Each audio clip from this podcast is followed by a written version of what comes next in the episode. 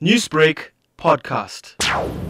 Uh, that is actually a good uh, perspective in terms of what uh, the UNHCR has uh, introduced to the conversation. Because for the longest of time, when it was quite clear that the Taliban were going to overrun the government, everybody was fixated on the issue of security and the threat of terrorism if the Taliban became the governing authority. And forgotten in that discourse was the issue of refugees and all the people that are being forced to leave their, their homes. So it's, it's actually a timely conversation because there's going to be need for resources to be put together to ensure that the people of Afghanistan who have left their permanent places of residence are catered for. Let's talk about the plight of the people of Afghan, right at the top of the list being women and children. The Taliban initially saying that they would prioritize women's rights, but an entirely new cabinet made up of only men.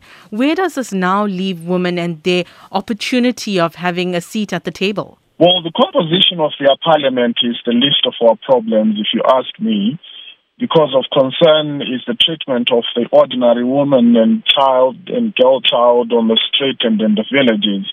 And we have already come across reports of uh, women being assaulted for reasons linked to, for instance, chatting to a, a man on the phone.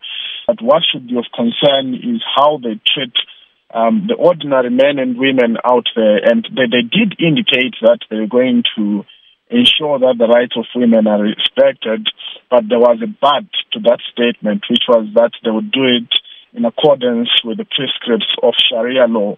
So we just have to wait and see how that is going to play out where does it leave the international community and the uh, type of assistance and support that they now need to give uh, the people of Afghanistan? Well, we may say the international uh, community broadly, but I think it casts the spotlight more on the U.S. and um, I'm sure they retreat with egg on their face, thinking that they failed, having been in Afghanistan for 20 plus years, and they walk out with their tail between their, their legs, so to speak.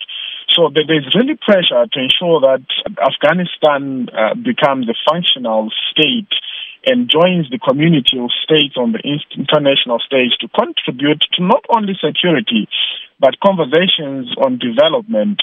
And you note that um, Afghanistan's neighbors will be concerned by how the, the, the trajectory that the, the, the country is taking and uh, we have known for a long time that um, Pakistan has been the easiest uh, refuge for all those that want to escape, both refugees and militants who want to regroup. So it, it's really going to be a challenge for the international community. Newsbreak, Lotus FM, powered by SABC News.